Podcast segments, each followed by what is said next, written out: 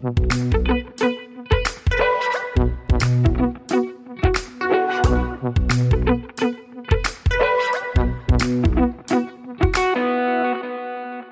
und herzlich willkommen zur fünften Folge Teil 2 unseres Wissenschaftspodcasts Praktisch Theoretisch. Mein Name ist Stefan. Und ich bin Rebecca. Heute präsentieren wir euch den zweiten Teil unseres Gesprächs mit Andreas Zick, wie wir euch vor zwei Wochen ja bereits angekündigt haben. Und wir hoffen, ihr habt die letzte Folge alle gehört. Und wenn nicht, dann holt das auf jeden Fall noch nach. Darin ging es vor allem um Sozialpsychologie ganz allgemein, was es da für Schulen gibt, das Stanford Prison Experiment und warum Menschen böse werden. Genau, das war die große Frage, die wir letztes Mal angeschnitten hatten. Und wie es in der Wissenschaft so ist, gibt es darauf nicht nur eine präzise Antwort, aber eben verschiedene Ansätze. Also wir fanden, es war eine sehr spannende Folge, die wir eben heute hoffentlich so spannend fortsetzen können. Heute geht es nämlich vor allem um den Werdegang von Andreas Zick, also um die Frage, wie wird man eigentlich Konfliktforscher? Dann um seine aktuelle Forschung, die er mit vielen anderen Menschen am IKG betreibt, also im Institut für interdisziplinäre Konflikt- und Gewaltforschung. Ich sage es immer wieder, das komplizierte Wort, interdisziplinär und eben um die Wissenschaftskommunikation. Also wie ist es eigentlich, mit solchen Themen in der Öffentlichkeit zu stehen und wie wichtig ist das eigentlich? Und diesen Teil übernimmt Rebecca. Wie gesagt, wir haben immer noch keinen Rekorder mit genug Eingängen, sodass wir das immer gesplittet haben. Aber Rebeccas Teil ist eben heute endlich dran und der ist auch äußerst spannend, wie ich finde. In diesem Sinne viel Spaß beim Hören. Und an dieser Stelle noch der obligatorische Hinweis auf unsere Social Media Plattformen und Präsenzen. Stefan macht immer fleißig Stories bei Instagram. Da erfahrt ihr einiges zu unserem Hintergrund, äh, wie wir aufnehmen, was wir sonst so machen, zum Beispiel wenn wir flyern, um unseren Podcast noch ein bisschen bekannter zu machen. Dann gibt es uns noch bei Twitter, auch praktisch theoretisch. Und ihr könnt uns auch immer eine E-Mail schreiben unter praktisch theoretisch at uni-bielefeld.de. Und dann auch noch von mir viel Spaß mit der Folge. Andreas, du bist jetzt seit 2008 in der Uni Bielefeld und zwar als Professor für Sozialisation und Konfliktforschung. Was hast du denn vor der Zeit in Bielefeld gemacht? Also wie wird man eigentlich Konfliktforscher? Jetzt könnte ich mal flapsig sagen, indem man vorher schon mal in Bielefeld war. Nein, ich habe Psychologie studiert. Ich habe in Bochum studiert, an der Ruhr-Uni Bochum Psychologie studiert und parallel auch evangelische Theologie, also zwei Vollfächer.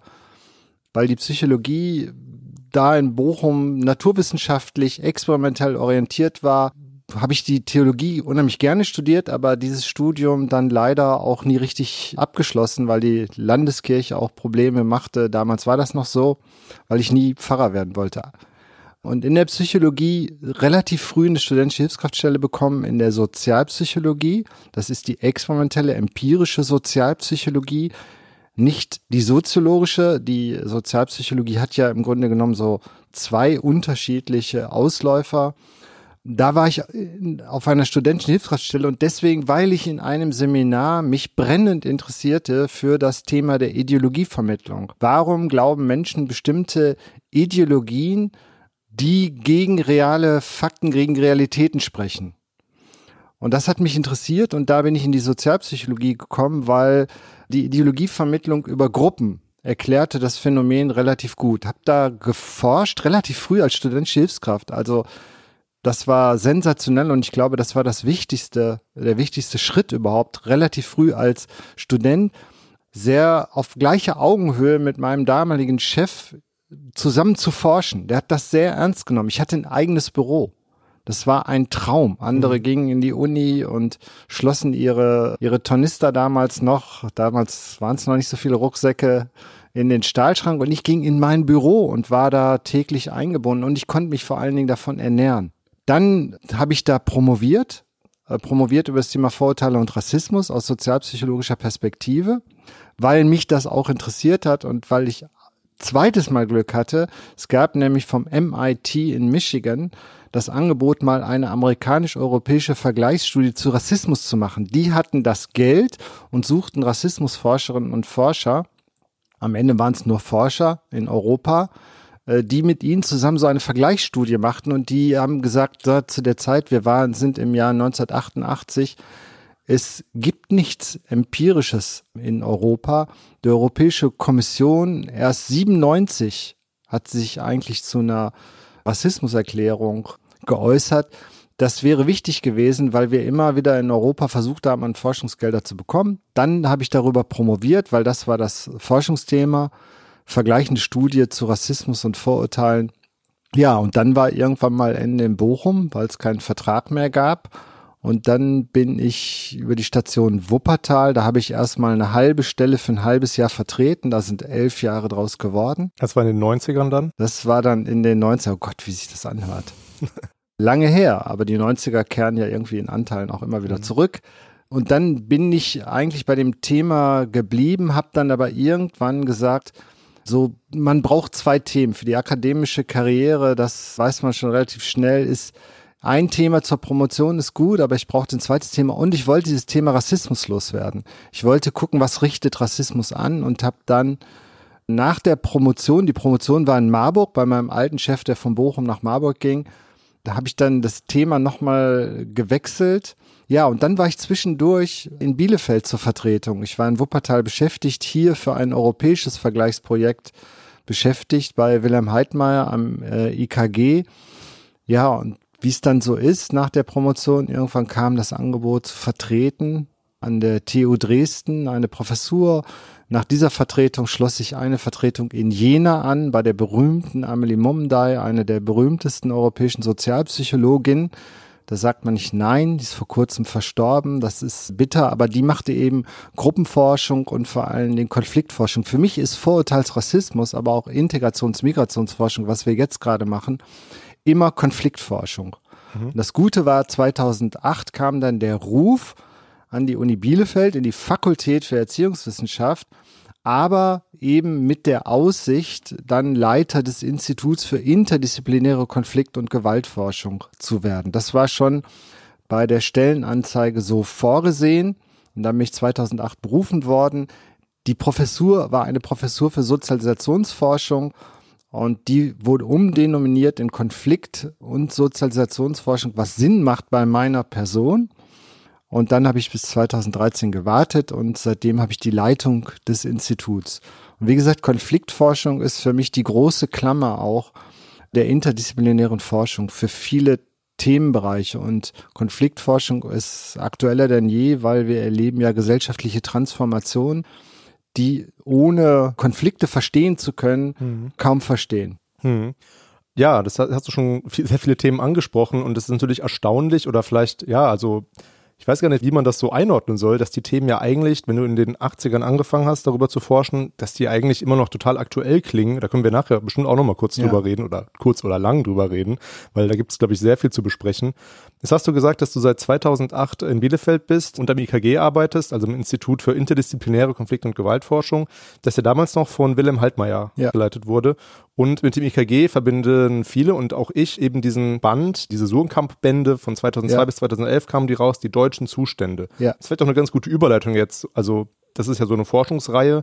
Und ja, was habt ihr denn dadurch gelernt? Oder also was, erstmal, was ist das? Diese, ja, diese deutschen Zustände? Das ist ganz interessant, ja. Die tatsächlich, dahinter steckt eigentlich eine Langzeitstudie. Dahinter steckt mehr oder minder ein Drittmittelprojekt, die Langzeitstudie gruppenbezogene Menschenfeindlichkeit. Wir haben vielmehr die Forschungsgruppe, die Wilhelm Heidmeier damals gegründet hat, ein Konsortium aus unterschiedlichen Universitäten. Da war Marburg, da war mein alter Doktorvater auf einmal mit dabei. Da waren aber die Unis Göttingen mit dabei, Gießen. Die haben 2002 die Studien begonnen. Die Idee war früher, wir erleben in unserer Gesellschaft Diskriminierungs- und Desintegrationsprozesse von unterschiedlichen Gruppen. Das war 2002 dann. Die Idee war davor. Mhm. Und ich kam da rein, weil ich Vorurteilsforschung betrieben habe. Vorurteile sind eigentlich für sich genommen relativ uninteressant, aber sie sind eine Grundlage für die Diskriminierung von Gruppen, sind das Werkzeug. Und was wir wussten in der Forschung ist, dass wenn wir, sobald wir mehr als eine Diskriminierung von einer Gruppe erfassen, wir reden aktuell über Muslimfeindlichkeit und in empirischen Studien erheben wir Antisemitismus dazu, dann sehen wir empirisch, dass die miteinander verbunden sind. Und das war die Grundlage, also Vorurteile, Diskriminierung und letztendlich dann Ungleichwertigkeitsvorstellungen hängen eng miteinander zusammen. Wie eng hängen sie miteinander zusammen? Da entstand die Idee des Syndroms der gruppenbezogenen Menschenfeindlichkeit. Das heißt, Feindseligkeiten in einer Gesellschaft, die uns interessierten, die miteinander zusammenhängen und die Frage, wodurch wird eigentlich diese vernetzte, diese generalisierte Abwertung von Gruppen in einer Gesellschaft getragen? Die Theorie war, dass sie massiv getragen wird von Ideologien von Ungleichwertigkeit in einer Gesellschaft. Und jetzt kommt der wichtige Punkt, da kommt die Konfliktforschung ins Spiel. Ideologien der Ungleichwertigkeit werden von Gruppen propagiert, binden Gruppen miteinander und stellen immer wieder die Gleichwertigkeit von Gruppen zur Disposition. Wir sind dann noch einen Schritt weitergegangen und haben gesagt, das Ausmaß an Ungleichwertigkeit ist eigentlich ein ganz wesentlicher Indikator für den Zustand von demokratischen Gesellschaften. Also wir sind ja gerade in dem Jahr, wo wir 70 Jahre Grundgesetz feiern mhm. und wo alle laut noch einmal das Bekenntnis abgeben, die Würde des Menschen ist unantastbar. Die Würde wird in Frage gestellt, wenn wir Gruppen oder Personen aufgrund ihrer Gruppenzugehörigkeit als ungleichwertig betrachten. Dann wird die Würde in Frage gestellt. Und diese Ungleichwertigkeitsideologie trägt dieses Vernetz, dieses Syndrom gruppenbezogener Menschenfeindlichkeit. Und wesentlich für uns war auch, das sind keine individuellen Vorurteile, das sind kollektive. Also Vorurteile sind Abwertung, Diskriminierung, sind kollektive Vorstellungen. Die teile ich, weil ich äh, Identitäten mit Gruppen teile. Das war die Theorie, die es erstmal empirisch zu prüfen galt. Dagegen spräche ja in der Tradition der kritischen Sozialforschung Adorno, dass dahinter nicht so sehr Ungleichwertigkeitsideologien stecken, sondern autoritäre Strukturen und Persönlichkeiten und so weiter. Ja, mhm. und dann haben wir, hat Wilhelm Heidmeier das Projekt beantragt. Das lief dann zehn Jahre. Und was wir dann gemacht haben, in jedem Jahr von Anfang an war dieses Projekt nicht nur ein Projekt, wo wir Theorien geprüft haben, sondern wir haben es zehn Jahre durchgehalten zu sagen, wir werden in jedem Jahr einen Band mit den Kernergebnissen veröffentlichen. In diesem Band werden wir auch Fallgeschichten erzählen. Wir werden Journalistinnen und Journalisten einbinden und andere aus NGOs, die unsere Ergebnisse dann nochmal transportieren. Heute würde man sagen, andere Narrative der Ergebnisse anbieten.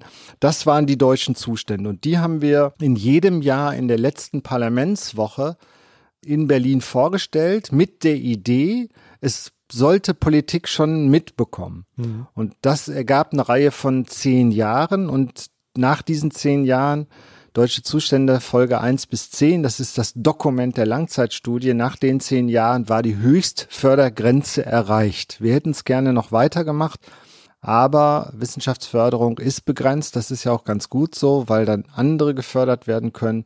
Und so kam die Reihe zustande. Die wird aber jetzt fortgeführt, weil empirisch, also über die Datenerhebung führe ich weiter in dem Projekt der Mitte-Studien, die durch die Friedrich-Ebert-Stiftung gefördert wird. Mhm. Das waren jetzt ziemlich viele Infos, auch ja. super interessante Infos. Ich versuche ja. nochmal ein paar Sachen für mich zusammenzufassen. Ja.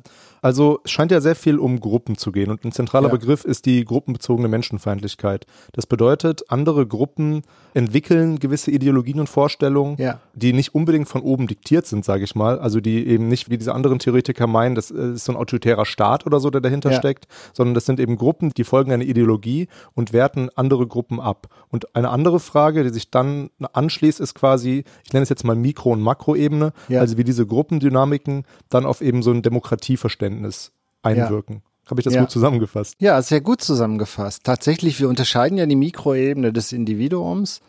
Wir würden jetzt eine mittlere Ebene einziehen, die Mesoebene der Gruppenbindung. Und dann haben wir die Makroebene der gesellschaftlichen Strukturen. Wir haben in, der, in den Studien weniger den strukturellen Rassismus untersucht. Das wurde uns immer vorgehalten. Wir haben aber nie gesagt, dass wir das tun wollen. Aber wir haben uns schon für diese Verbindung zwischen Makrostrukturen und dann gruppenbezogener Feindseligkeit das haben wir auch untersucht. Ich kann gleich ein Beispiel nennen. Aber ganz wesentlich ist, wir wollten wissen, was bindet Individuen an Gesellschaften.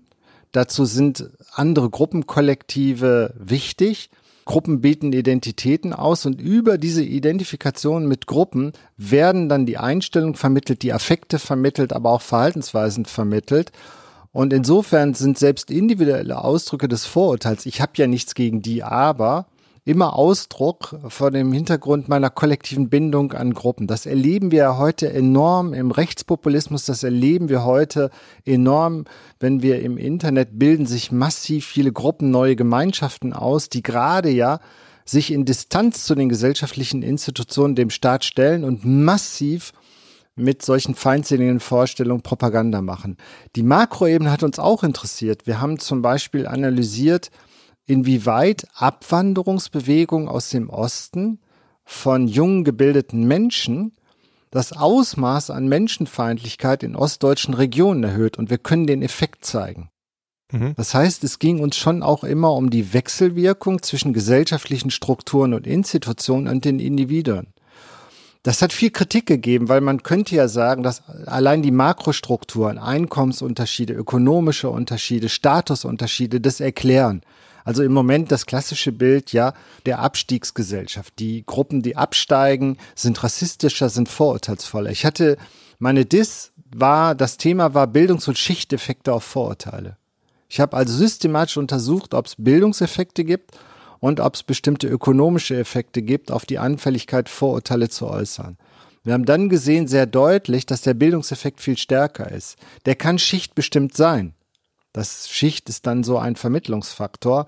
Aber der Bildungseffekt ist stark und wir müssen analysieren, wie in Bildungsinstitutionen das zustande kommen kann, dass Gruppen so leicht Vorurteile vermitteln können. Kannst du noch mal gerade sagen, was der Bildungseffekt ist? Also das ist also der Bildungseffekt, ich habe mich in den 80er Jahren in, in den USA wurde sehr viel publiziert zu der Frage, was sind die Ursachen dafür, dass wir andere diskriminieren? Und dann kommt empirisch, sobald man misst, wie ist das formale Bildungsniveau von Menschen? Das heißt, wie lange waren sie in der Schule? Wie viel kognitive Komplexität wurde vermittelt und so weiter, bis hin zu Intelligenz, die aber nichts erklärt. Also der Einfluss von von dem Bildungsniveau auf die Anfälligkeit, Ideologien zu glauben, Vorurteilen zu glauben. Und da kommt in der empirischen Forschung raus, sobald man das formale Bildungsniveau misst, das heißt zum Beispiel die Länge, die Menschen in der Schule verbracht haben, ist dieser Faktor bedeutsam. Das nannte man damals den Poor White, das war der Statuseffekt, den Poor White Racism Effekt. Den habe ich getestet in Europa. Und in Europa spielt die Schichtzugehörigkeit weniger eine Rolle als tatsächlich dieser Bildungseffekt.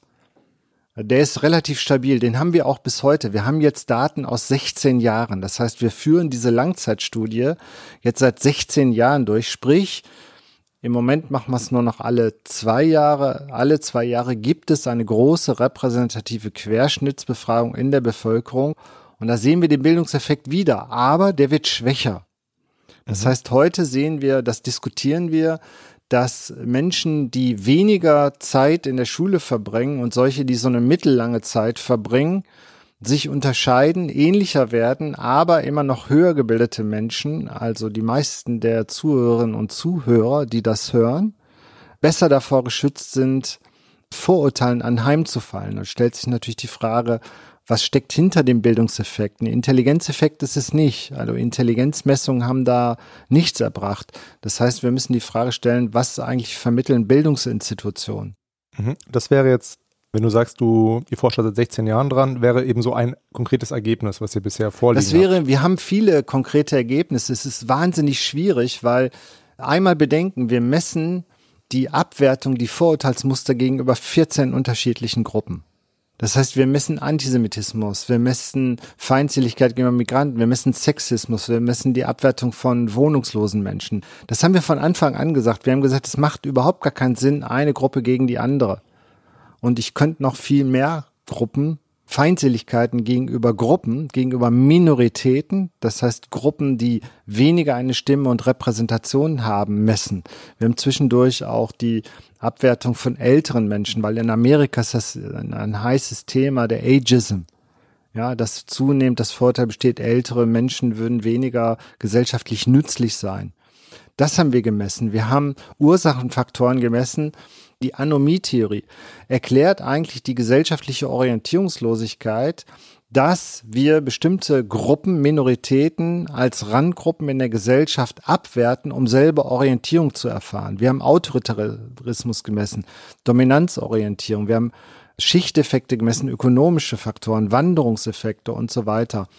Und wenn ich das jetzt so mediengerecht in 1.30 zusammenfassen soll, fällt es mir wahnsinnig schwer.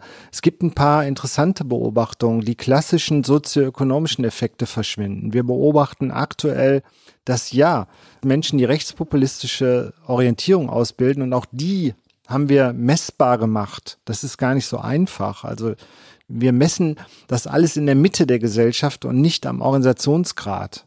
Das heißt, mhm. wir messen nicht die Zugehörigkeit zu rechtspopulistischen Organisationen. Ja, Wahlintention, sowas messen wir alles. Aber eigentlich interessieren uns, inwieweit in der Mitte der Gesellschaft rechtspopulistische, rechtsextreme, neurechte Einstellungen vorhanden sind. Und da beobachten wir, fließt es im Moment.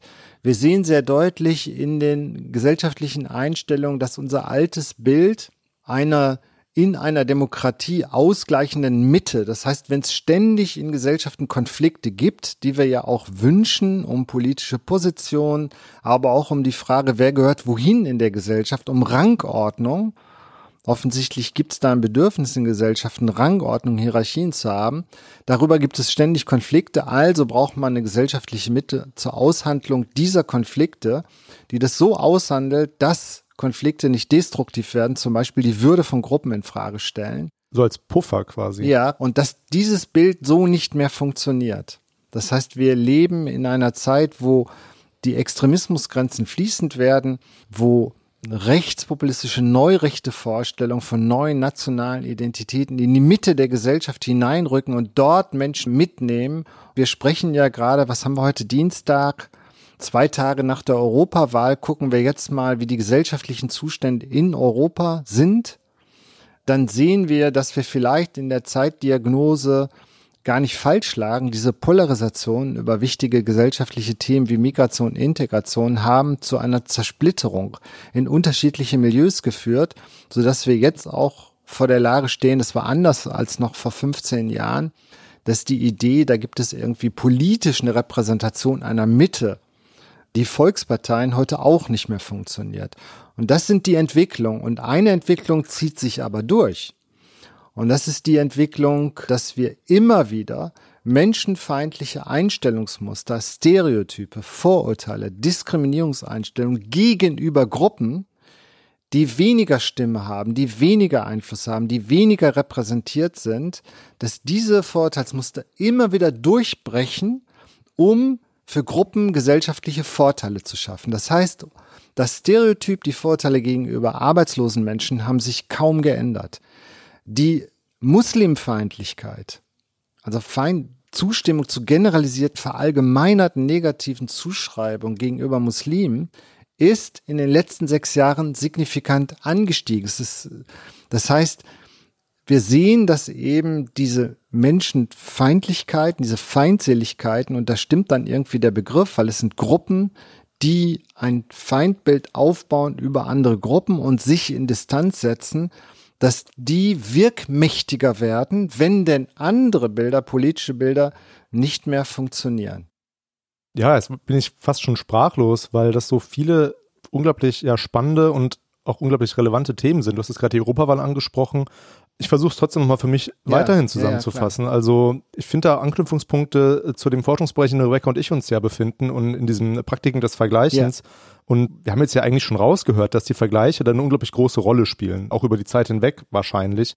Nämlich, dass eben diese gruppenbezogene Menschenfeindlichkeit sich ja eben auf andere Gruppen und dadurch auch auf andere Individuen bezieht, aber diese Gruppen vergleichen sich eben miteinander. Ja. Spielt denn dieser Begriff des Vergleichens auch konkret eine Rolle bei euch? Ja, ich halte das für enorm wichtig, weil ich habe relativ viel publiziert in der Vergangenheit zum Phänomen der relativen Deprivation.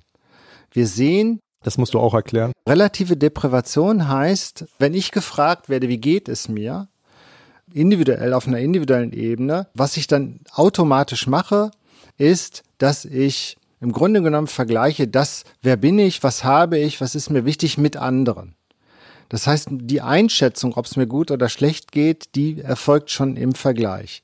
Und da kann so Kannst ein, du da ein Beispiel geben? Wenn ich dich jetzt frage, und wie geht's dir Ja, heute? inwieweit geht's mir ökonomisch? Ah, okay. Ja, inwieweit bin ich zufrieden mit meinen, bin ich zufrieden mit dem, was ich habe? Dann kann ich das kaum für mich beantworten. Ähnlich wie die Identitätsfrage, wer bin ich, da brauche ich andere. Das heißt, ich mache das im Vergleich, automatisch. Ich guck, ja, wenn ich Porsche fahre, aber eigentlich ein Maserati haben will, kann ich einen Mangel empfinden. Und das ist eigentlich Deprivation, einen Mangel empfinden, obwohl ich im Vergleich zu vielen anderen ja mit meinem Porsche viel besser wegkomme. Das mhm. heißt, das ist aber eine individuelle Ebene und in der Vorurteilsforschung spielt das Konzept der sogenannten fraternalen Deprivation. Das heißt, sobald wir messen, sind Sie der Meinung, dass es Deutschen wie Ihnen besser oder schlechter geht im Vergleich zu Ausländern. Das ist die klassische Frage, kollektiver Vergleich. Ich mit meiner Gruppe im Vergleich zu denen. Dann ist dieser Vergleich enorm einflussreich auf und erklärungskräftig für Vorurteile neben anderen Faktoren. Da spielt Identifikation eine Rolle. Das heißt, ich muss mich auch identifizieren als Deutsche oder Deutscher. Wenn ich das nicht tue, passiert das nicht. Aber es geht nicht um individuelle Benachteiligungsgefühle, deswegen stimmt dieses Bild der Sorgenbürgerinnen oder Sorgenbürger im Osten, die deswegen rassistischer sind, weil sie sich Sorgen machen. Das stimmt nicht. Mhm. Das ist ein kollektiver Ausdruck, das ist eine kollektive Benachteiligung. Und wir sehen tatsächlich jetzt in den Daten, ganz interessant in den aktuellen Daten 2018, 19, das haben wir gerade veröffentlicht, in einem Buch, was heißt verlorene Mitte, dass im Osten das Ausmaß an Fremdenfeindlichkeit, Muslimfeindlichkeit höher ist. Der rechtsextreme Einstellungen in der Mitte sind fast gleich Ost wie West, aber immer noch die Vorurteilsmuster stärker sind. Und dann testen wir unterschiedliche Faktoren. Spielt der soziale Hintergrund eine Rolle? Geschlecht, Alter, Bildung und, und, und, und, und. Und wir sehen auf einmal diese Vergleich, diese soziale Benachteiligung im Vergleich Ost zu West oder Ost zu Ausländern oder den Geflüchteten der ist erklärungskräftig. Das heißt, im Osten sind die Menschen eher anfällig für die Abwertung von Gruppen, die sie gar nicht kennen, aufgrund des Vergleichs, den sie machen. Das Tolle am SFB, und deswegen bin ich unglaublich neidisch auf den SFB, ist, da gibt es eine ganz lange Forschungstradition, die eigentlich zugrunde gelegt wurde mit der Theorie des sozialen Vergleichs von Leon Festinger. Enorm wichtig, weil, weil Leon Festinger hat sich auch schon sehr früh damit beschäftigt, wie Sekten entstehen, wie Gruppen entstehen, warum distanzieren sich Gruppen von anderen, wie entsteht so etwas wie Zufriedenheit, warum übernehmen wir Einstellungen aus Gruppen? Und der hat das über soziale Vergleichsprozesse erklärt. Und er hat insbesondere die Theorie aufgestellt, dass Menschen, die unsicher sind, die verunsichert sind und dieser Verunsicherungszustand in unserer Gesellschaft ist relativ hoch, die versuchen die Sicherheit zu schaffen, indem sie sich mit anderen vergleichen, indem sie gucken, mit anderen reden. Und dabei passiert etwas Fatales. Wir vergleichen uns eher mit anderen, von denen wir annehmen, dass es ihnen ähnlich geht und sie ähnliche Einstellungen haben. Das erklärt Homogenität in Gruppen.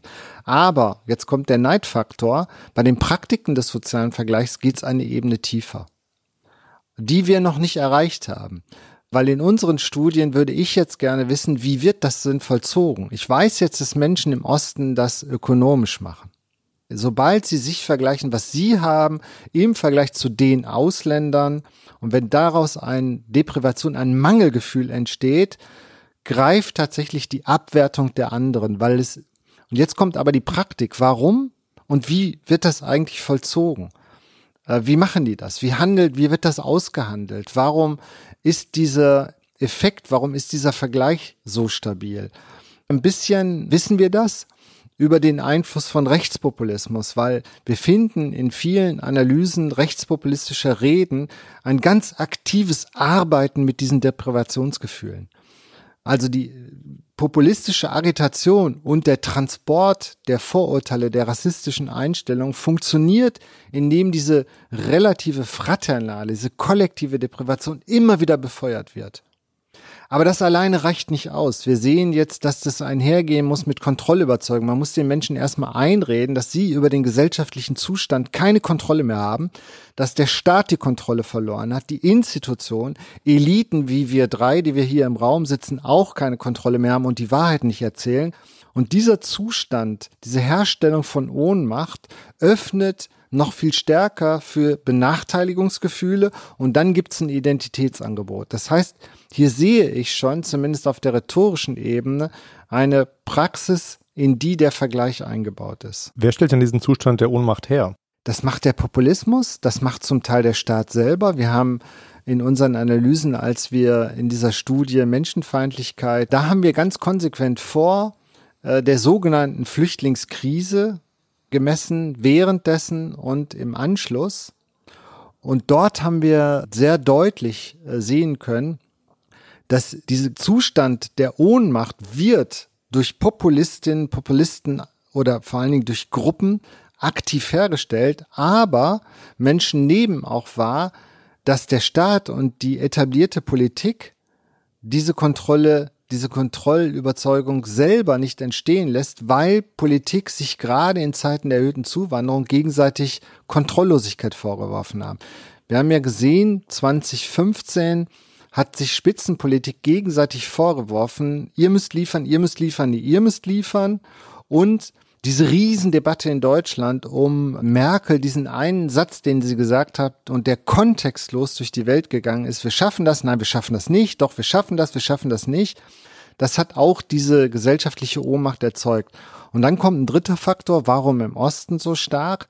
Weil im Osten relativ viel Menschen das Gefühl hatten, dass der eine Moment der Partizipation, der Teilhabe an der Gestaltung von Zukunft immer ausgeblieben ist. Also der quasi hätte in den 90ern kommen müssen. Der hätte in den 90er kommen müssen. Der hätte kommen müssen mit der Einheit, die ja ja im rein rechtlichen Sinne erstmal nur ein Anschluss von Ost an West ist. Wir haben 2005 in den deutschen Zuständen, ich weiß nicht mehr welche Folge, relativ schönes Kapitel geschrieben, wo wir analysiert haben, was erklärt sehr viel an Fremdenfeindlichkeit zu dem Zeitpunkt im Osten. Und wir haben gesehen, dass im Osten auch dieser soziale Vergleich zum Westen relativ bedeutsam ist, dass aber im Osten für die Mehrheit der ostdeutschen Befragten damals repräsentativ, die haben zugestimmt zu einer Aussage wie wir sind Bürger zweiter Klasse. Das heißt, mit der Einheit ist eine Hierarchie in die bundesrepublikanische Gesellschaft gekommen, die jetzt auch die Ostdeutschen umfasste. Die Hierarchien haben wir in jeder Gesellschaft. Und die Hierarchien werden reproduziert. Das ist auch ein wichtiger Erklärungsansatz. Aber in Ostdeutschland entstand der Eindruck, wir sind Bürger zweiter Klasse. Der kann subjektiv sein, der kann eben sozialpsychologisch sein, dann, wenn ich den mit vielen anderen teile, den hätte man damals enorm ernst nehmen müssen. Das, da bilden sich Identitäten, weil Menschen Zugehörigkeiten suchen und das Zugehörigkeitsangebot war da nicht da. Also man findet das irgendwie gut, die Einheit, man findet die Demokratie gut, aber auf einmal erlebt man selber das, was eigentlich Minoritäten erleben. Und äh, da haben äh, rechtsextreme Rechtspopulisten damals schon die Leute abgeholt. Wir hatten damals ein konservatives Programm. Also ich meine, im Osten haben damals die Leute ja auch nicht gerade für die Revolution der Arbeiter gekämpft, sondern alle haben geglaubt an das große Programm der Konservativen, die blühenden Landschaften. Das ist interessant, also das fasse ich jetzt auch nochmal gerade zusammen. Ich habe da irgendwie so eine Art, ja, so, eine, so ein Dreieck im Kopf, vielleicht ist es nicht ganz treffend, aber mhm.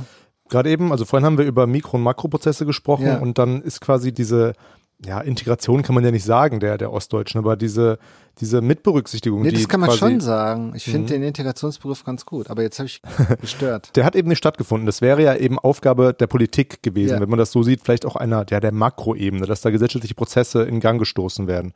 Und so, dass es dann dazu geführt hat, dass seit den 90ern eigentlich die Gruppe der Westdeutschen der Gruppe der ostdeutschen gewisse Vorurteile entgegengebracht hat. Und dadurch, also das ist dann eben das Dreieck, von oben ja. zu den Westdeutschen, zu den Ostdeutschen. Ja. Und dadurch haben die Ostdeutschen dann wiederum, ja, quasi nach Luft schnappend, ja. nach anderen Mechanismen oder Gruppierungen gesucht, wo sie sich dann irgendwie aufwerten könnten. Absolut. So habe ich mir das gerade erklärt.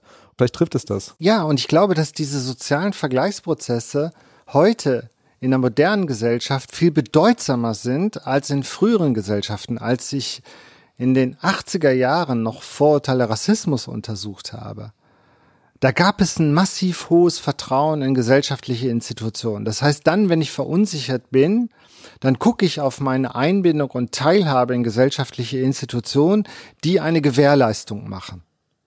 Spätestens nach der Wirtschaftsfinanzkrise ist das vollkommen zusammengebrochen und nun leben wir in einer modernen Gesellschaft, wo das auch das Misstrauen, Misstrauen gegenüber Demokratie, alle Menschen, wir haben jetzt in der letzten Schule 93 Prozent sagen, ne, es ist wichtig, dass die Gesellschaft demokratisch regiert wird, aber 36 Prozent sagen, wir können uns im nationalen Interesse nicht die gleichen Rechte für alle im Moment gewährleisten. Das heißt, man stellt bestimmte Sicherheiten in Frage und die gesellschaftlichen Institutionen, die Gesellschaft regulieren, ausgleichen, die Politik, die reguliert und ausgleicht, wird von den Menschen nicht mehr in gleichem Maße als versichernd wahrgenommen. Das heißt, wir haben zwar die eine Bewegung, das ist eben dissonant und widersprüchlich, einer Versicherheitlichung von allem, um den Preis, dass diese Versicherung wieder neue Rangordnungen entstehen lässt, denn die einen können sich eine größere Versicherung leisten als die anderen, um den Preis, dass soziale Ungleichheiten noch deutlicher wurden. Die ganze Zuwanderung von geflüchteten Asylsuchenden war ja keine Flüchtlingskrise, das ist ja vollkommener Quatsch, sondern die Krise der Stabilität des gesellschaftlichen Systems, die hat deutlich gemacht, wo hier Schwachstellen sind. Weil auf einmal Menschen, die nichts haben, auf Arme getroffen sind und die Armut deutlich wurde, weil die Bildungsunterschiede deutlich wurden, weil die ökonomischen, die soziale Ungleichheit deutlich wurde. Das heißt, wir leben in so einer Gesellschaft, die zunehmend soziale Vergleiche auch bedeutsam macht durch den Verlust auch an Regulationskraft, der ja eigentlich wieder gut ist, weil ja, Teilhabe sollte für alle möglich sein. Wir sollten alle jene sein, die das Leben selbst gestalten können. Wir müssen uns von niemandem etwas sagen lassen, aber es funktioniert nicht. Wir haben, was ich auch ganz interessant fand in dem Zusammenhang, wir haben vor naja, vor acht Jahren schon in unseren Studien deutlich gesehen, ein Viertel von unseren Befragten, repräsentative Umfrage. Viertel der Befragten glaubt, diese Gesellschaft funktioniert überhaupt nicht nach bestimmten demokratischen Regeln oder nach dem, wie Institutionen nun Werte und Identitäten setzen, sondern die ist marktförmig geworden, rabiat. Das heißt, die Marktgesetze bestimmen. Und was sind denn Marktgesetze? Marktgesetze sind Wettbewerb und Wettbewerb heißt Vergleich. Also man muss im Vergleich gewinnen, Gewinne und Verluste. Und das sind soziale Vergleiche. Und ein Viertel ist da eindeutig der Meinung. Also man könnte es neoliberal nennen. Das ist das Neoliberale, das ist die Einteilung in Gewinner und Verlierer. Genau, das ist das, was wir als neoliberal bezeichnen. Wobei ja jetzt eine große Diskussion darum besteht, ob das eigentlich der alte Neoliberalismus ist, der zumindest noch eine Wertesicherheit geschaffen hat. Es ist eher heute dass wir in einer Gesellschaft leben, in denen die Institutionen nicht mehr, ja, wir müssen ihnen vertrauen, aber bieten sie Bindung? Mhm. Bieten sie das an? Haben wir tatsächlich politische Institutionen, haben wir gesellschaftliche Institutionen, die Bindung bieten? Und das ist ein bisschen jenseits des Neoliberalen. Wir haben das mal marktförmigen Extremismus genannt um es mal nicht so niedlich zu machen wie Neoliberalismus, der ja immer noch die Idee hatte, Werte damit zu vermitteln, die wieder Konflikte regulieren können. Der Neoliberalismus ist ja ein ganz schwieriger Begriff, ja. finde ich. Ähm, ja. Da müsste man quasi noch mal eine eigene Podcast-Folge zu machen. Das würde ich machen. Ich habe jetzt noch eine Frage, um diesen Komplex der Forschung erstmal abzuschließen, nämlich habe ich mir gerade so gedacht, ist denn diese Einteilung in Ost und West nach wie vor, die wir ja als äh, Forscherinnen und Forscher vornehmen, ist es nicht auch irgendwie eine Form von Diskriminierung, wenn man so ja. über die Ostdeutschen spricht? Ich meine, wenn die das jetzt hören, und vielleicht gibt es ja Hörerinnen und Hörer aus Ostdeutschland, kommen die sich auch ein bisschen verarscht vor. Ja, genau. Ja. Ich war ja im Osten und als ich nach Bielefeld gekommen bin, habe ich zur Verunsicherung meiner Studierenden immer gesagt, ich bin Ossi.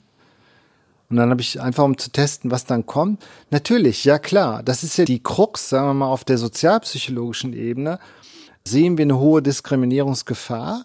Auf einer anderen Ebene, auf einer Makroebene kann man die Unterscheidung machen und muss sie machen. Wir haben gerade aktuell gesehen, und das nur durch die Unterscheidung in Ost und West ist das überhaupt rausgekommen, dass bei der Industrieentwicklung im Osten wir im Produktionssektor und damit auch in der Steigerung von Produktivität und Arbeitsplätzen und so weiter. Im Osten entwickelt sich Wirtschaft im Niedriglohnsektor und im Westen sind die Headquarter, die die Gewinne aus der Spekulation machen. Dazu brauche ich eine Ost-West-Unterscheidung. Das heißt, mhm. natürlich vollzieht sich immer noch gesellschaftlich, ökonomisch diese Unterscheidung. Aber es ist eben eine Diskriminierung. Eindeutig ist eine Diskriminierung. Nur die Diskriminierung ansprechen muss nicht immer eine Reproduktion sein. Das heißt, solange ich sehe, dass Menschen sich auch danach selbst definieren, glaube ich, sollten wir erstmal sagen, okay, wir müssen die Selbstdefinition ernst nehmen und wir müssen uns die Frage stellen, haben wir jenseits der Diskriminierung ein Angebot? Also die Diskriminierung beseitigt man nicht, indem man die Kategorien einfach weglässt, die für Menschen aber ganz wesentlich ist. Da gibt's andere Faktoren. Also wir haben in unseren Studien gesehen, also diese Beziehung, diese Austausch zwischen Ost und West, das gegenseitige Kennenlernen, die Kontakte, die dann Stereotype, Vorurteile brechen, die sind gar nicht so ausgeprägt, wie wir dachten. Das heißt, es hilft manchmal, die Unterscheidung zu machen, aber nur in dem Ausmaß, wie wir dann Ungleichheiten herstellen. Und wenn Menschen sich selbst danach definieren, was genau so passiert, das würde nicht erklären, warum wir, wir sind hier im Mai 2019 und in zwei Bundesländern ist eine rechtspopulistische, in Teilen rechtsextreme Partei auf Platz eins, nicht mhm. zwei, drei, ja. vier, fünf. Da müssen wir schon fragen, was ist da schiefgelaufen und haben wir eigentlich ein Alternativangebot? Also ich habe deutlich gesagt, wir müssen uns dann mit auch Phänomenen von Missachtung beschäftigen. Missachtung bedeutet, ich gebe Gruppen und Menschen die Information, du gehörst nicht dazu. Und das ist der Punkt, den wir historisch mit uns schleppen. Die Erfahrung, dass bei allem guten Willen und bei allen Lippenbekenntnissen ich implizit auch die Information bekomme, du bist kein vollständiges Mitglied. Ich fürchte, meine Zeit ist abgelaufen, denn Rebecca, der brennen ja auch noch einige Fragen auf den Lippen und die lasse ich jetzt mal ans Mikro. Jetzt kommt ein bisschen ein anderer Teil, der auch mal wieder damit zusammenhängt, dass ich ja hier die Wissenschaftskommunikation mache in unserem Forschungsbereich und mich deswegen natürlich auch immer so ein bisschen Fragen interessieren, die sehr viel mit Öffentlichkeit zu tun haben und auch mit Vermittlung von Wissenschaft in der Öffentlichkeit. Und kurze Anekdote, wir kennen uns ja schon ein bisschen länger. Ja. Tatsächlich, ich glaube, wir haben uns kennengelernt, weil ich mich mal beim IKG, also beim Institut für interdisziplinäre Konflikt- und Gewaltforschung, beworben habe. Hat leider nicht geklappt damals, aber ich habe die netteste Absage gekriegt, die ich, glaube ich, jemals gekriegt habe, immerhin. Und wir sind uns seitdem auch in ähm, verschiedenen anderen Kontexten immer mal wieder über den Weg gelaufen. Und ich war auch schon mal bei einer Veranstaltung, bei der du gesprochen hast und wo irgendwie schon so ein Phänomen aufgetreten ist, was ich ganz interessant finde, weil das in eurer Forschung ja quasi dann auch vorkommt. Da war eine Dame, das war eine Volkshochschule, die hat direkt sehr, ich sag mal, offensive Fragen eigentlich schon gestellt mhm. und war auch, glaube ich, das kann man so sagen, relativ offensichtlich eher so mit rechtem Gedankengut mhm. behaftet und ist dann gleich sehr, sehr angriffslustig geworden und du hast es damals super gemacht, aber wie, also was ist das eigentlich für ein Gefühl, wenn das, was man erforscht, eigentlich auch live bei der Vermittlung dieser Forschung einem immer wieder passiert? Das ist eine super interessante Frage. Und jetzt weiß man auch, warum Rebecca eine nette Absage bekommen hat, weil du damals unglaublich klug und kluges Kommunikationskonzept einfach vorgelegt hat, was ich dann in der Situation, die jetzt gerade angesprochen hast, nicht unbedingt habe. Also vielleicht hilft mir, ich muss ein bisschen ausholen, ich gebe relativ viele öffentliche Vorträge zu Themen von Konflikt, Gewalt, Radikalisierung. Vor allen Dingen aber sind wir ja relativ bekannt durch unsere Vorträge über Vorurteile und Diskriminierung in der Mitte der Gesellschaft. Und was ich schon relativ konsequent mache, ist, bevor ich einen Vortrag beginne und bevor ich einen Vortrag halte, überlege ich mir, in welche Situation kann ich hinein gelangen. Denn ich konfrontiere Menschen damit, dass sie alle, egal über welche Gruppen ich dann später rede, die besonders vorurteilsanfällig sind, sie aber uns alle für vorurteilsanfällig halte. Zweitens, ich überlege mir, wen könnte besonders so ein Thema wie Radikalisierung und Extremismus interessieren und wir müssen feststellen, dass es gerade extrem orientierte, radikale Personen sind, die genau diese Öffentlichkeit zunehmend auch aufsuchen. Und wir haben in den letzten vier Jahren ja einen Boom des Populismus erlebt. Und wir machen uns was vor, wenn wir denken, dass der Populismus irgendwie in Büchern und unter seinesgleichen bleibt. Die ziehen sich zurück, die sind Populist, das machen die auch, um Strukturen und Institutionen zu bilden. Aber Populismus ist besonders da stark, wo er versucht, in sozialen Räumen Unruhe zu schaffen. Und darüber mache ich mir Gedanken und wir erforschen ja so etwas wie eine Realität, soweit sie sich empirisch bei uns abbilden lässt. Und insofern überrascht mich fast nichts, wenn ich darüber rede. Ich habe die Erfahrung schon relativ früh gemacht, in den 80er Jahren, als wir über Vorurteile geredet haben, in ganz milder Form.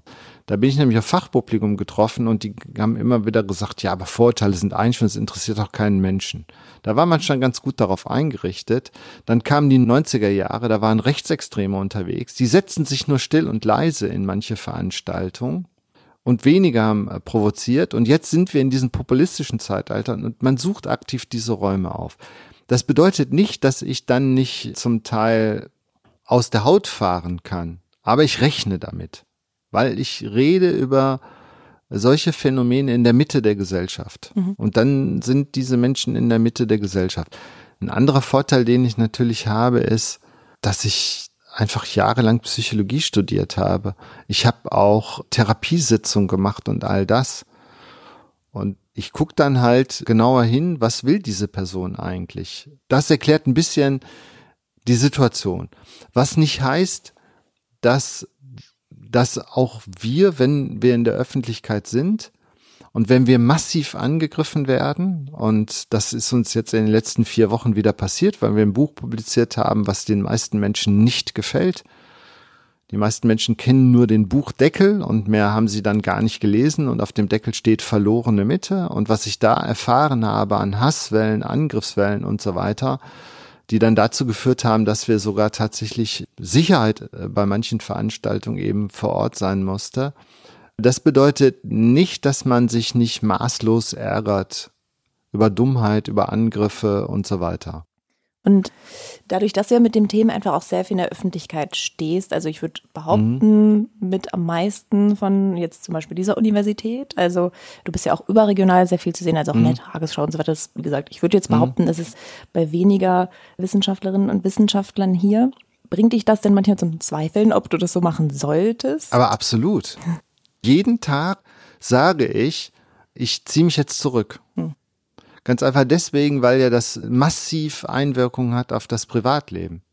Also es hat Situationen gegeben, wo eben Angehörige meiner Familie aufgespürt worden sind und angesprochen worden sind. Das ist aber nur der eine Teil. Das ist ja der offensichtliche äh, Sicherheitsteil. Also das ist ein Risiko. Natürlich, mein Gott, stelle ich mir jeden Tag die Frage, warum machst du das eigentlich? Und dann kommen zehn Minuten später wieder Anfragen zu Gewalt und Radikalisierungsphänomenen, die unfassbar spannend mhm. sind. Und natürlich ist es so, dass ich, dass wenn wir reingucken in unsere Forschung, wir viele Themen haben, die würde ich sehr gerne mal medial diskutieren. Aber natürlich stelle ich mir die Frage, man wird mich zum Beispiel nicht bei diesen medial besonders bekannten Talkshows sehen. Ich gehe nicht nach hart, aber fair will, Maischberger und so weiter. Das mache ich nicht, weil da bestimmte Formen inszeniert sind und weil ich glaube ich, gar nicht da als Wissenschaftler gefragt werde. Mhm. Also da habe ich dann schon so ein bisschen meine Kriterien. Das fand ich nämlich auch ganz spannend. Du hast mal gesagt, zum Beispiel so Terroristen und bestimmte und Rechtsextreme, die wollen gar nicht unbedingt verstanden werden, sondern die wollen vor allem eine Bühne.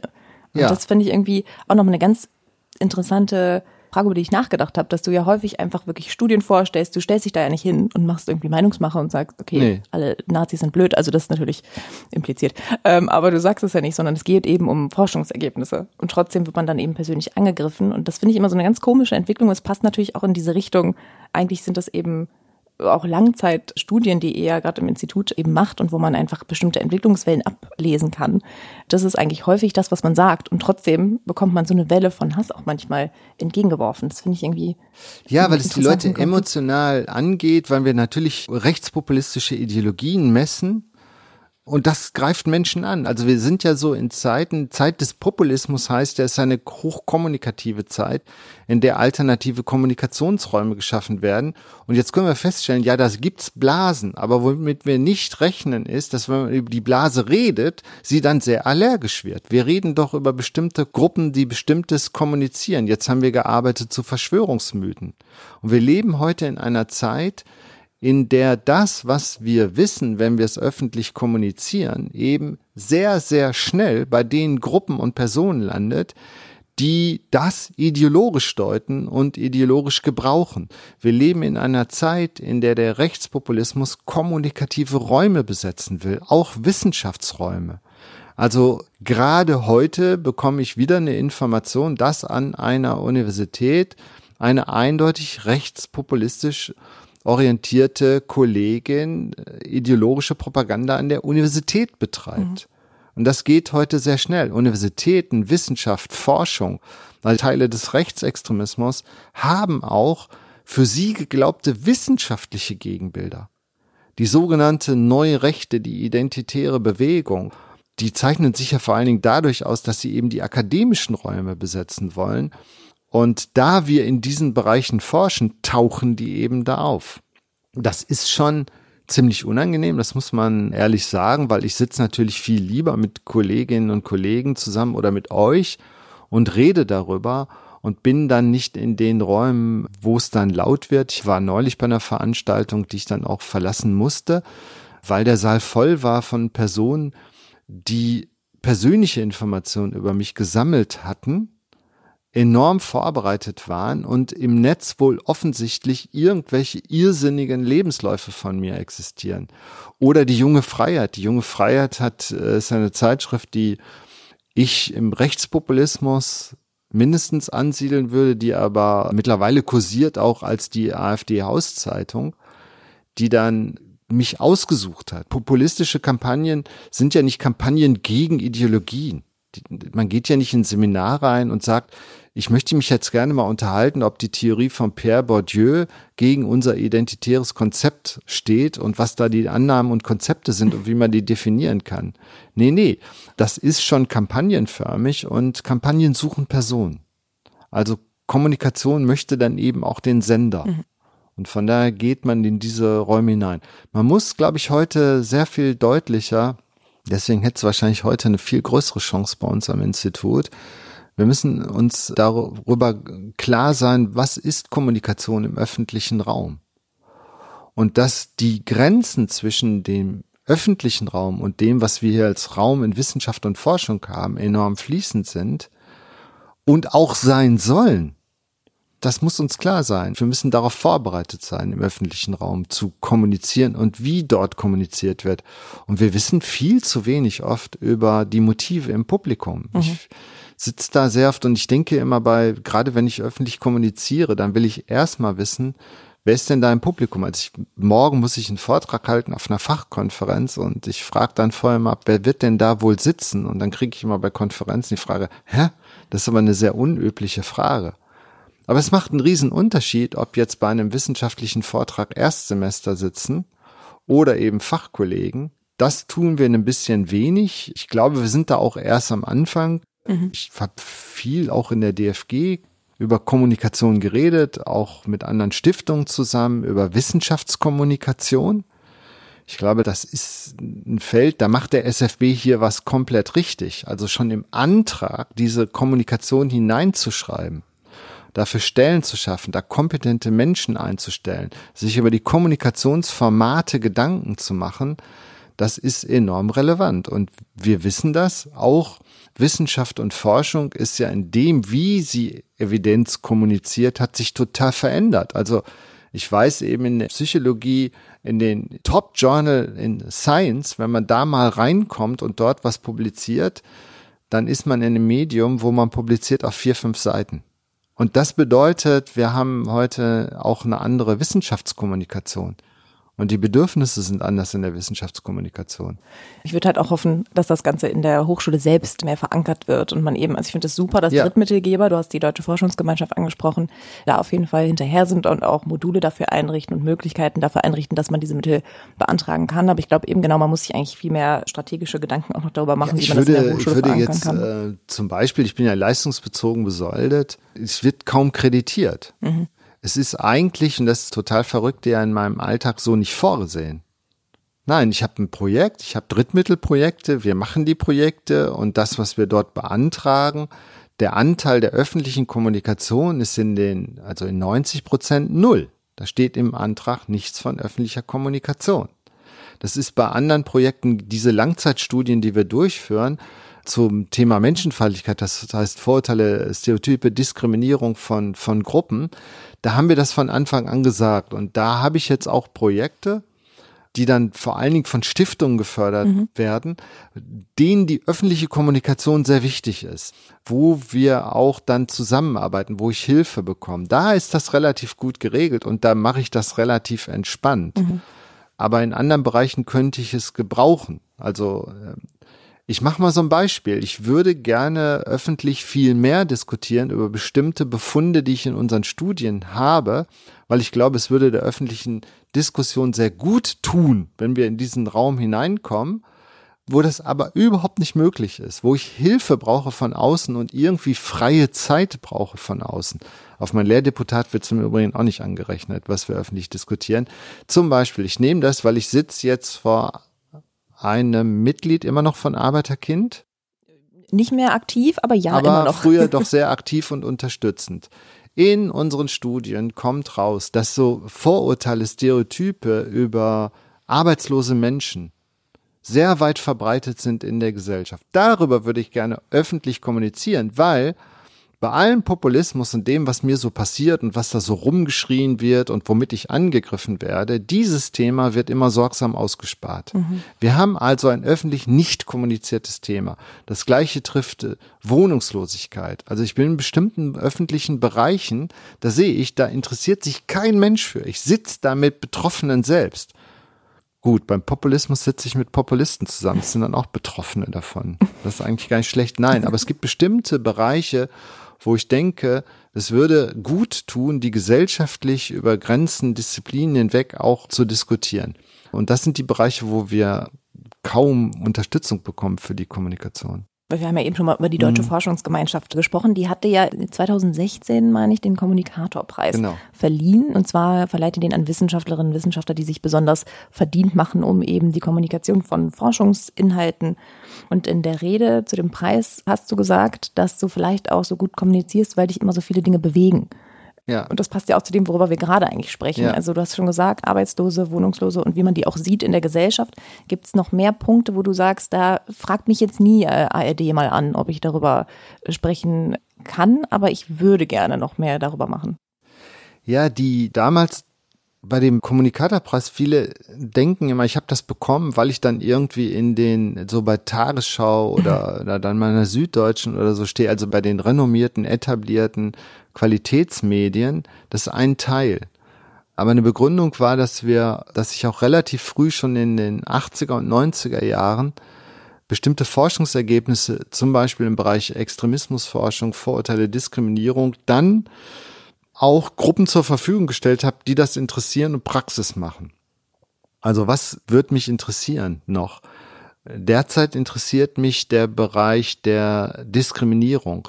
Das heißt, wie werden Gruppen in der Gesellschaft Opfer? Wir haben relativ viele Gruppen, die Gewalterfahrung, die Vorurteile und Stereotype erfahren und keine Stimme haben.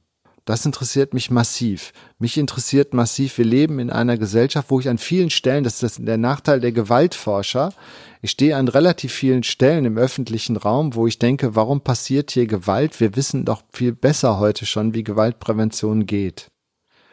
Was mich maßlos interessiert, ist, wie wir diese Geschwindigkeit zwischen wissenschaftlicher Analyse und Entwicklung von evidenzbasierten angewendeten Pro Prozessen besser hinbekommen. Also wir machen hier relativ viel Analysen zum Thema, wie sich Menschen radikalisieren zur Gewalt und das landet Jahre später erst in der Praxis.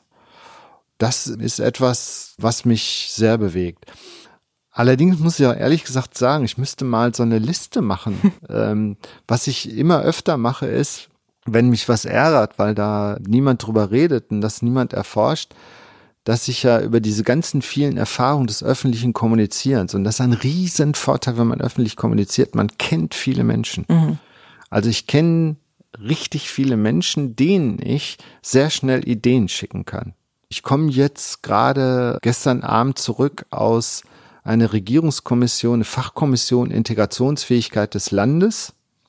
Und da geht es tatsächlich um die Frage, wie ein Land integrationsfähig werden kann und nicht nur Menschen, die zuwandern, einwandern und hier leben.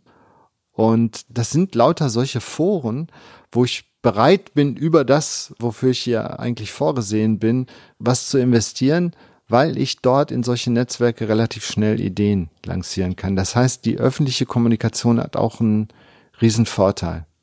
Also ich wüsste, was man jetzt im Bereich des Extremismus dringend machen müsste, und zwar an Grundlagenforschung. Und stattdessen sehe ich, dass immer mehr Forschung eben nicht durch Grundlagenforschung gemacht wird, sondern institutionell durch Behörden und so weiter. Und da merkt man mal wieder, warum Leute so häufig sagen, dass wir es auch gut haben in unserem Sonderforschungsbereich. Da macht man ja, Grundlagenforschung und hat mal ein bisschen die Möglichkeit. Aber ja, deswegen sieht man an solchen Beispielen eigentlich perfekt, warum man das noch viel mehr bräuchte. Ja, ihr macht das gut und weil ich würde es wahrscheinlich nicht so gut machen in dem SFB, weil an vielen Stellen würde mich das sehr umtreiben, dass das, was ich dort erkenne, müsste eigentlich eine Gesellschaft viel schneller reflektieren. Und das kann man einbauen und dieser angewandte Teil. Und ja. ich würde auch mal diskutieren, weil wir leben ja immer so ein bisschen so, zumindest im Hintergrund, und das sehe ich eigentlich auch in dem SFB, das sind ja reale empirische Phänomene, das sind historische Phänomene. Da kommt auch Populismus, all das, all das vor. Das heißt, wir betreiben ja vieles in der Forschung auch immer mit der Idee, dass sich aus der Forschung irgendwie bessere Lebensbedingungen, bessere Lebenschancen, andere Gesellschaften ergeben. Mhm. Und wer das denkt, der müsste eigentlich verdammt unruhig werden angesichts dessen, was wir da analysieren. Also, ne, ich war auch hier, das habe ich sehr genossen, mit den Historikern und Historikern in Bologna. Und das können wir diskutieren über die Geschichte des Faschismus in Italien und so weiter. Wir dürfen aber nicht sehen, wo wir da gerade sitzen. Mhm. Wir sitzen gerade in einer Gesellschaft, die einen Rechtsruck macht, der historisch so kaum vorhersehbar war.